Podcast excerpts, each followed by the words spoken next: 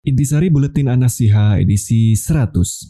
Yakin masih mau merayakan Valentine. Salah satu fenomena tahunan yang berulang kali mencuri perhatian dan banyak dibicarakan orang-orang adalah apa yang disebut dengan Hari Valentine.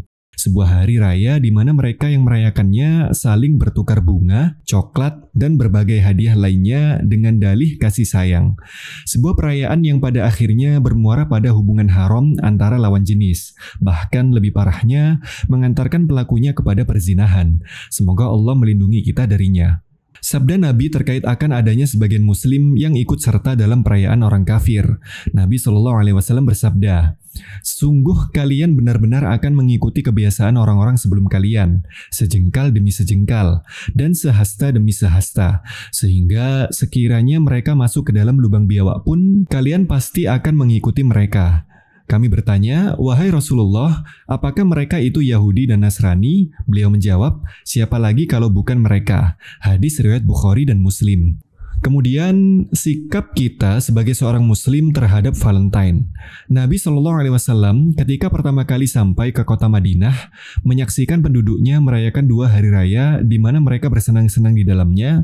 Beliau shallallahu alaihi wasallam bersabda, "Apa maksud dua hari ini?" Mereka menjawab, "Kami biasa bermain, bergembira pada dua hari ini sejak zaman jahiliyah." Rasulullah shallallahu alaihi wasallam bersabda, "Sesungguhnya Allah telah menggantikan untukmu dengan dua hari raya yang lebih baik daripadanya, yaitu Hari Raya Adha dan Hari Raya Fitri." Hadis riwayat Abu Daud, An-Nasa'i, dan Ahmad. Larangan menyerupai orang kafir.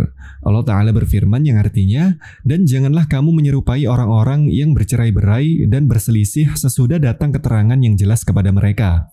Mereka itulah orang-orang yang mendapatkan siksa yang berat." Quran Surat Ali Imran ayat seratus lima. Kemudian teman-teman sekalian, hati-hati, merayakan Valentine bisa membahayakan keimanan kita. Allah Ta'ala telah menegaskan bahwa syariat Islam telah sempurna. Tidak ada hari raya lain kecuali Idul Fitri dan Idul Adha. Dengan ikut merayakan Hari Raya Valentine, maka itu sama saja dengan mengatakan bahwa agama Islam masih belum sempurna.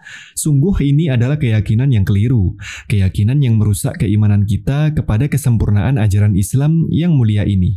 Penutup, semoga Allah Ta'ala senantiasa menjaga diri kita dan keluarga kita dari terjatuh ke dalam perangkap orang-orang kafir, tersesat karena mengikuti jalan mereka.